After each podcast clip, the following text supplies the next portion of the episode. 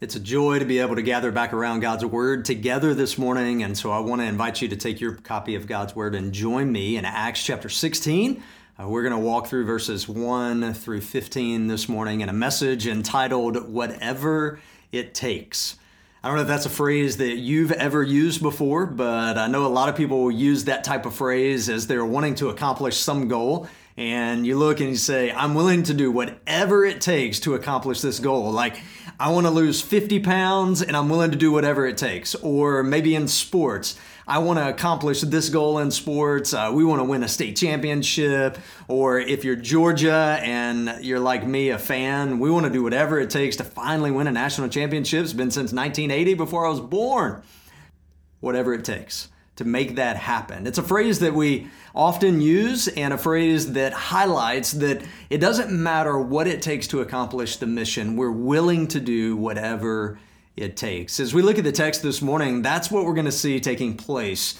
Uh, in Paul and Timothy's life. We're going to be introduced to Timothy here in just a little bit, and we're going to see that that's the mindset that they take regarding completing the mission that God has given them to accomplish. And so I want to read for us the text of this morning. It's going to be on your screen for you to see, and then we're going to walk back through it together. So let's look Acts chapter 16 beginning in verse 1. Luke writes, Paul came also to Derbe and to Lystra. A disciple was there named Timothy, the son of a Jewish woman who was a believer, but his father was a Greek. He was well spoken of by the brothers at Lystra and Iconium.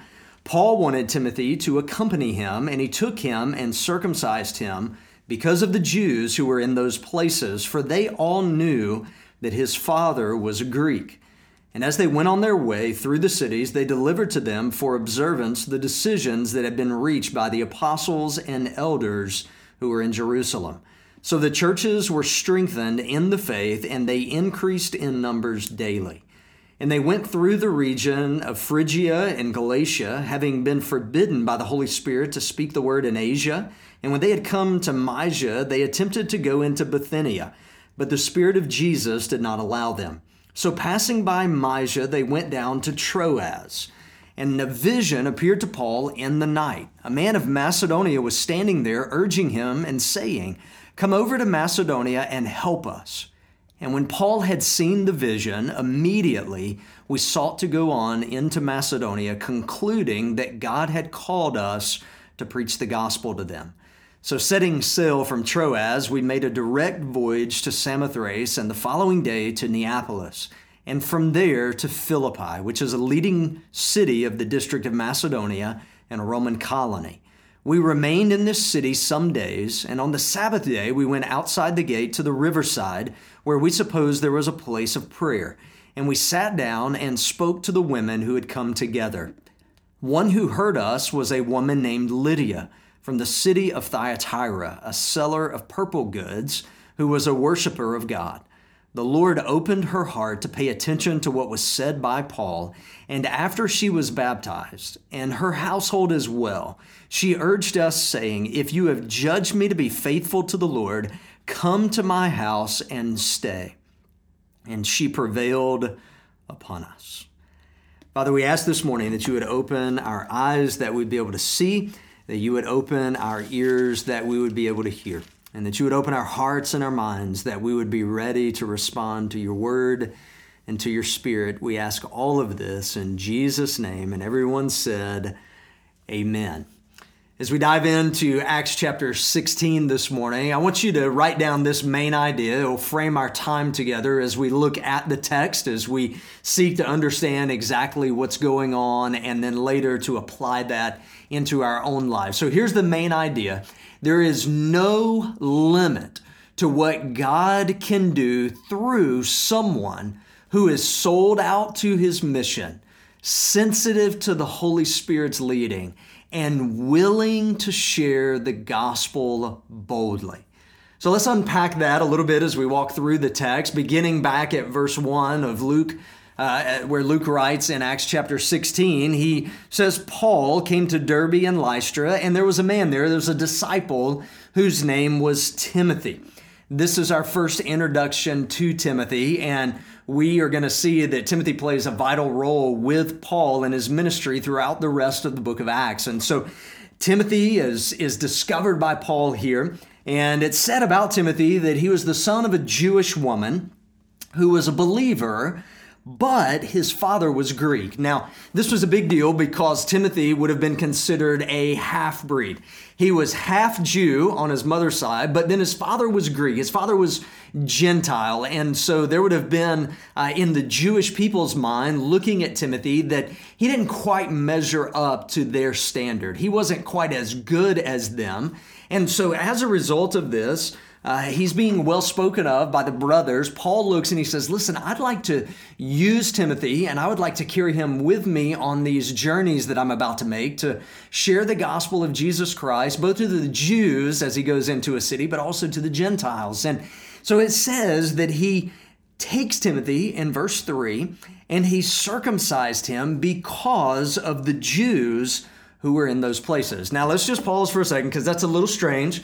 Uh, it's a little weird that this takes place in this passage of scripture because we're coming on the heels of what happened in Acts chapter 15. And so, if you remember what we talked about in Acts chapter 15, as Paul and Barnabas are sharing the gospel in Gentile areas, as the Gentiles, those who are not Jews, became believers. Uh, there were some Jewish people who came into the churches and began to teach them that they had to not only trust Jesus for salvation, but they had to do some type of work like circumcision or like following the law to actually truly be saved. And we talked about that over the past couple of weeks that that's not the case at all, that Jesus plus nothing else equals salvation. And so here, what's interesting is that on the heels of that, Paul takes Timothy and circumcises him. Now, I want you to notice that it's not because uh, of anything related to Timothy's salvation. That's not it at all. In fact, Paul is very clear why he does this. He does not want this issue to become a stumbling block for the Jewish people that Timothy was going to encounter on these missionary journeys. And so he looks and he says, Timothy, we need to take this step to remove a stumbling block that could prevent the message of the gospel from reaching the hearts of the Jewish people. And so he looks and he says, This is a step that we need to take. And they do take that step. In fact, Paul takes him aside, he circumcises him, and he takes him along in this ministry journey. And as a result of that, what we see happening is in verse 4, they went on their way through the cities.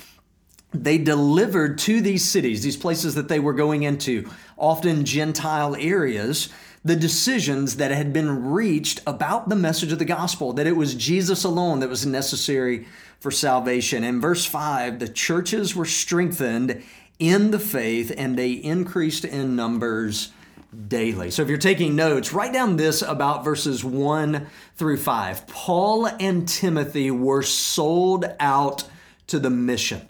Paul and Timothy were sold out to the mission. In fact, you could look at what's going on here in these first five verses and basically say Paul and Timothy are willing to do whatever it takes for the message of the gospel to reach people's hearts. So much so that Paul took Timothy and circumcised him, that Timothy was willing to endure that so that a stumbling block would not be put up as he was seeking to share the gospel with the Jewish people as they were going into cities. Remember that Paul would first go into the synagogues in these cities and try to share the gospel with his Jewish brothers and he would try to win them for Christ. And oftentimes, as he was kicked out of that, he would go then to the Gentiles of the city and share the gospel. And so this is a picture, a, a, moment where we see Paul and Timothy both being willing to do whatever it takes to reach people for the gospel of Jesus Christ. As we continue to look at the text in verses 6 through verse 10, what we're going to see is Paul and Timothy were sensitive to the leading of the Holy Spirit. So look with me, beginning in verse 6, and they went through the region of Phrygia and Galatia, having been forbidden, listen to this, by the Holy Spirit to speak the word in Asia. So we see a roadblock pop up as they're seeking to fulfill the mission that God's called them to fulfill. A roadblock comes up. The Holy Spirit blocks their way to be able to share the gospel in Asia. Not only that, verse 7, when they had come to Mysia, they attempted to go into Bithynia.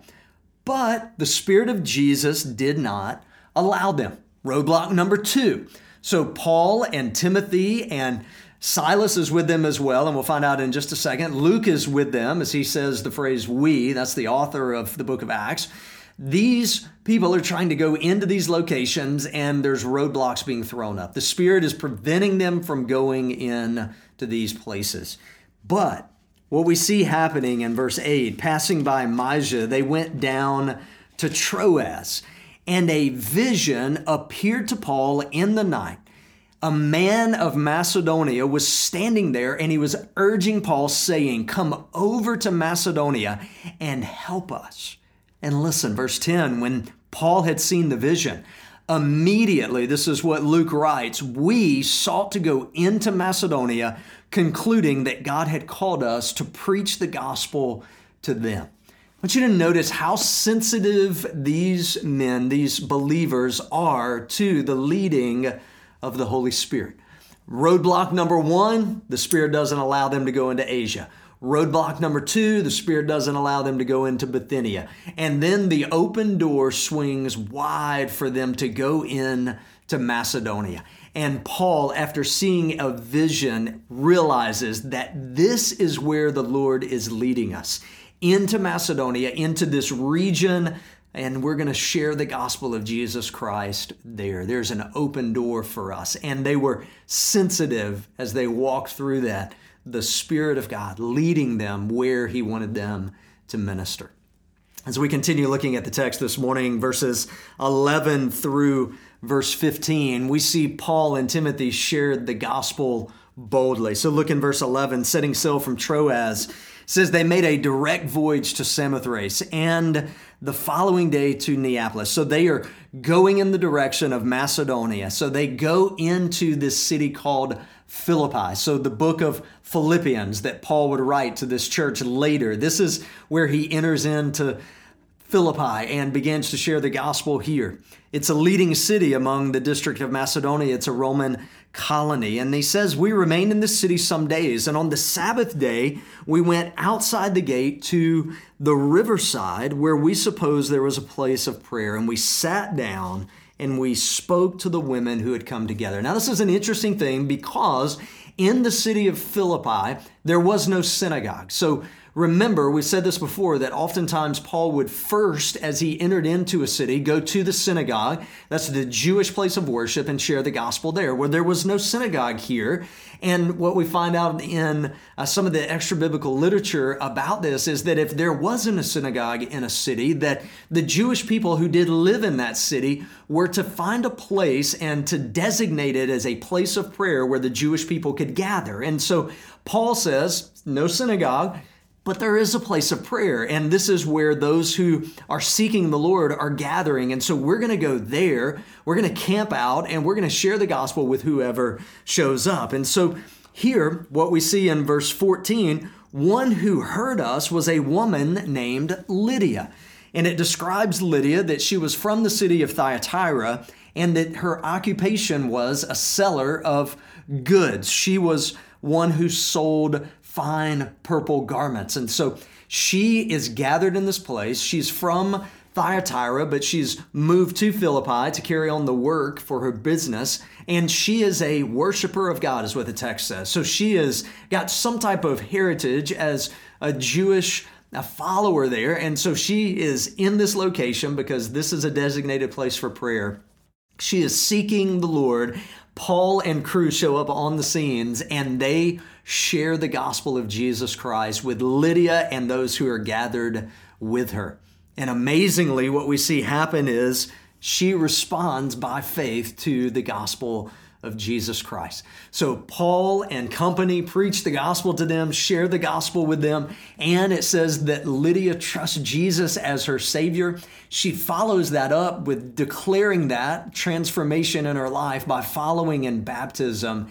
And then it says that those who were with her also did the same thing. So those who were probably part of her inner circle, her uh, household, those maybe who were even servants within her household, were willing to follow in believers' baptism. They too trusted in Jesus as their Savior. And notice what happens as a result. Lydia says to Paul and his crew, she says, Listen, come and stay at my house. What's interesting about this is that we find out that Lydia's house is the exact location of the church beginning to meet in Philippi. And so Paul would write later in his letter to them and praising her for opening her home and for allowing the church to thrive as a result of having a gospel presence in that city. It's interesting that as we look at what's taking place as the gospel is continuing to pierce into the darkness, as it does here in Philippi, we have Paul and Timothy willing to do whatever it takes to reach people who don't know Jesus Christ with the gospel so that their lives can be transformed. And so, as we take a few minutes to worship again together, I want you to reflect on that passage of scripture that we just covered this morning. What does it take to reach people who are far from God with the gospel of Jesus Christ? And what may God be calling us to do as a result of where He's placed us in this community we call home? So let's worship together and then we'll gather back around the Word and talk about some application. So, as we gather back around God's Word and think about some application in our own lives, let me just remind you of the main idea that we said framed our time together this morning in Acts chapter 16, verses 1 through 15. And think about this as it applies to your life. There is no limit to what God can do through someone who is sold out to his mission who is sensitive to the Holy Spirit's leading and who is willing to share the gospel boldly. So that's easy for us to take and to break that apart as we see what's going on in the text and just ask of ourselves some pertinent questions that the text brings out for us. We said in verses 1 through 5 that Paul and Timothy were sold out to the mission. And so the question comes back on to us as followers of Jesus are you sold out to the mission of making disciples? When we began our journey through the book of Acts, that's what we were talking about. That's the mission that Jesus left his disciples with, that we are called to make disciples. We are called to share the gospel of Jesus Christ with people who don't know him so that their lives can be transformed just like our lives have been transformed. And so that's the question for us. Are we sold out to that mission? Now, sold out's an interesting word to use, isn't it? I mean, are we willing to do whatever it takes to accomplish that mission of making disciples? As we think about that, here's a, a follow up question to that. What should I lay down to help me be sold out for the message of the gospel to go forth? Like, what are some things in my life that, that if I laid these things down, it would allow me to focus in on what God has called me to do. What we saw in the text was that there was a stumbling block that Paul and Timothy felt would keep the gospel from being able to go to the Jewish people. And what are the things in your life that may keep the gospel from going forth to the people that it needs to go forth to? I just want to press in a little bit here and, and ask you just to think about what are some things that are going on in your life, or what are some things that maybe are taking place um, in your life, maybe on social media or whatever, that would be a hindrance or a stumbling block to someone looking and listening to you as you share the gospel with them. Listen, I am I'm I'm heartbroken at the way in which social media has kind of taken a turn, and I, it's probably been going on like that, but I it's been amplified in this season. But here's a question for you: Is it worth it for you to make a political point, or is it more important for you to reach someone with the gospel? Is it more important for you to be right in an argument, or is it more important to be able to reach someone with the gospel. And let me just press in really hard right here. Politics and the gospel are not the same thing. They're not the same thing. And so, if you are willing to sacrifice an opportunity to share the gospel or to live out the truths of the gospel for someone to see your life, and the hindrance to you doing that is you uh, posting things or you saying things, then it may be a great indication that you need to lay that down so that what's most important is for you to live on mission, doing what God's called you to do, for you to be sold out to that. So maybe you need to lay some things down in your lives. Maybe for you, your schedule is so packed with things that you're doing. Maybe travel ball's doing that for you. I want to challenge you parents to just think about that for just a second. One of the greatest places that you can share the gospel and seek to make disciples is within your own home. And if you have so committed yourselves to doing things outside of plugging into the life of the local church and you are wholesale committed to those things, you likely are not going to be able to be sold out for the mission that God's called you to accomplish in your own home. And I wanted you to just know your kids see that. They know what is most important to you. They know what you are valuing because of where you're spending your time and where you're spending your money. And maybe for you, you need to make that choice to lay that down. There may be some things that you need to lay down in your life so that you can remain sold out to the mission that God has called you to fulfill. Not only are there some things that you may need to lay down, there's some things that you may need to pick up as well. One of those, I think, is just a very simple mindset issue. The fact that we are called to live on mission, meaning that we are missionaries. I've said this before never let your vocation, that's your job, get in the way of your primary calling as a believer. Your primary calling is to make disciples. Your job may take you in a number of different directions, but your calling never changes as a follower of Jesus Christ. So when you are in the workplace, regardless of where that workplace is, God's called you to live on mission. And maybe for you, that thing that you need to pick up to be sold out to the mission is that mindset that God, you have placed me where I am. You've placed me in this job. You've placed me in this neighborhood. You've placed me in this circle of friends. You've placed me in this circle of influence. And help me see that as my mission field. Help me to take on the job description and the calling as a missionary who is sold out to accomplishing the mission that you've called us to accomplish.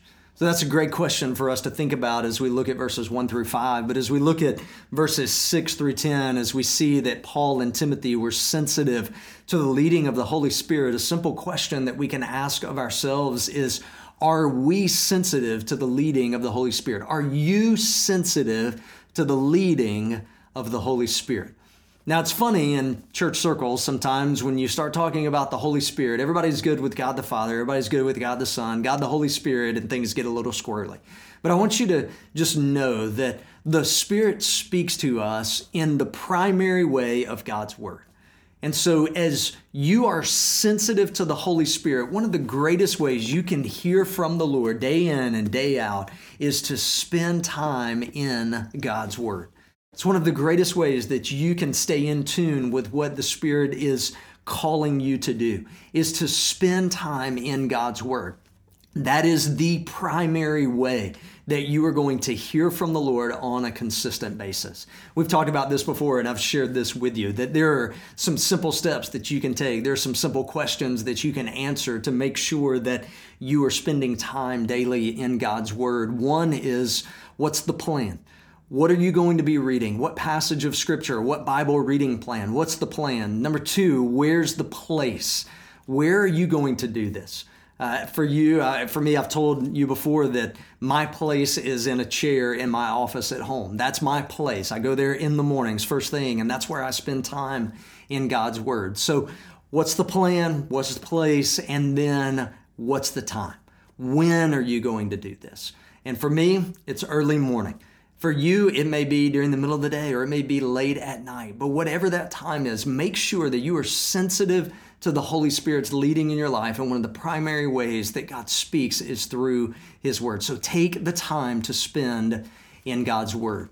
Here's some other ways that the Holy Spirit leads and guides us as believers. One of those is through other believers, through other believers speaking into our lives. Now, I hope that as we gather together on Sunday mornings and I preach God's word to you, that's one of the way that me as a fellow believer is able to encourage you and to maybe say some things to you, to challenge you in some areas, to provide some points of application for you to be able to hear and to listen and to be led by the Spirit as you're hearing God's word as it's preached. So there are other believers that are in your life who God often uses to speak truth to you, to prompt you, to encourage you, to challenge you, to help you see some things sometimes maybe that you would not see. So God speaks through His Word, God speaks through other believers, God also speaks through promptings and burdens that the Spirit places on our hearts.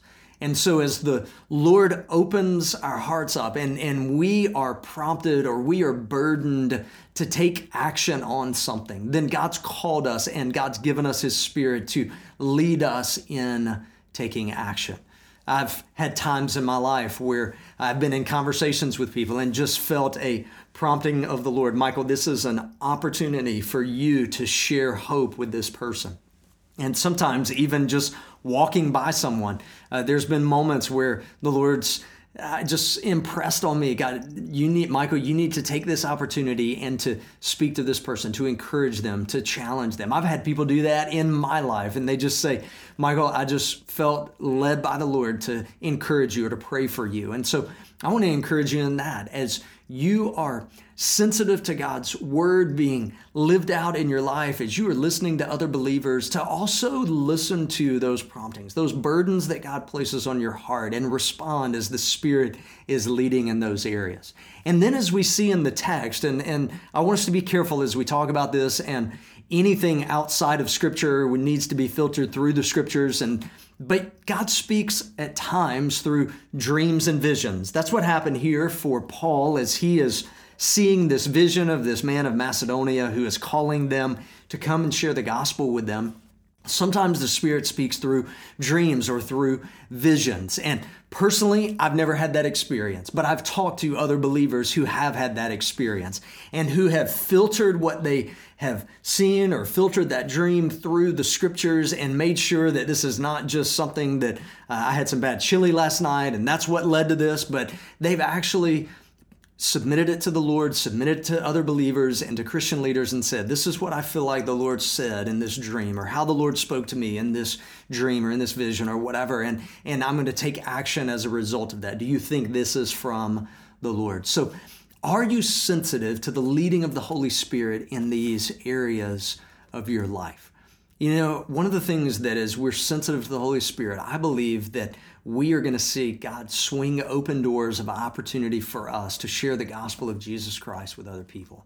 And if we are sensitive to the Lord's leading, if we are sensitive to His word of understanding how great the message of the gospel is, how transforming it can be in someone's life, how it has transformed our lives. Scripture reminds us of that truth, of the good news that the message of the gospel is. It gives us this uh, framework, this opportunity to allow the Spirit to guide us and to lead us and to prompt us and to press us as we seek to fulfill the mission that God's called us to fulfill. And so, are you sensitive to the leading of the Holy Spirit in your life? And then, here's the third question I want to ask as we look at verses 11 through verse 15. Are you sharing the gospel boldly? You see, that's what they said is going on in Paul and and Timothy's life here is they are gathered around with these women. Uh, it would have been an interesting thing, the fact that they were women who were gathered, because men and women oftentimes didn't speak to each other uh, because of the, the separation that was expected. And yet, Paul and Timothy, regardless, are sharing the gospel with these women who are gathered to pray. And so, in this moment, they boldly share with them the hope that is found in Jesus Christ. And so, are you sharing the gospel boldly? Here's one of the questions that you can uh, that you can look at is where are the opportunities that the Lord has placed in your path to share the gospel. Um, are you looking for those opportunities? Let me just ask it this way too: Are you asking God to open doors of opportunity for you to share the gospel with other people? See, here's one of the things that I found that's really interesting is that when I ask the Lord for an open door of opportunity to share the gospel with someone, God opens the door for me to share the gospel with someone. Uh, whether it's someone at the grocery store, at the gas station, or someone who's coming to work at our house, or whatever that may be, when I am sensitive enough to ask the Lord, God, would you open the door, open an opportunity up for me to share the gospel with someone? God swings open the door, often multiple times in a single day. And so maybe for you, you just need to ask the Lord, God, give me an opportunity today Give me an opportunity this week. Give me an opportunity to share the hope I've found in Jesus Christ with someone else. And maybe, too, you need to ask the Lord to give you boldness. One of the interesting things about the Apostle Paul as he's writing to churches, oftentimes he'll say, Pray for us that God would give us boldness to speak how we ought to speak. And maybe for you, that's a prayer that you need to utter on your own behalf. God, give me the boldness that when those doors of opportunity open up, that you will help me speak the words that I need to speak to this person who needs to hear the gospel of Jesus Christ. So here's the thing as we look at the text, as we're reminded once again of the great mission that God has called us to as believers, as we focus in on uh, just this mindset that Paul and Timothy exerted here that whatever it took to reach people with the gospel, we were willing to do whatever it took to make that a reality. Church family, my heart and my prayer is that we too, as a church, as individual believers, would take that mindset. God, whatever it takes to reach people who are far from you, we are willing, short of sin, to do whatever it takes for the gospel of Jesus Christ to go out of our lips and to be seen in our lives so that other people who are far from you can meet you in relationship. So here's what we're going to do over the next couple of minutes together is sing a time of invitation together and an opportunity for us to simply respond to God's word this morning uh, to ask these questions of ourselves, to reflect on them, to respond to the Lord in this moment. Uh, I hope that this will give you an opportunity to come to the conclusion on your own that I am willing to do whatever it takes to reach people that God puts in my path with the gospel of Jesus Christ that can transform their lives. Let's pray together. Father, we love you. We thank you for your word. We thank you for this truth that we encountered this morning, uh, this great visual that we're able to see lived out in the lives of Paul and Timothy here, a mindset of whatever it takes, whatever it takes short of sin to reach people with the gospel, we're willing to do that. May that be our heartbeat. As individual believers, as a church family, that we are willing to do whatever it takes to reach people with the gospel of Jesus Christ, to fulfill the mission you've called us to fulfill.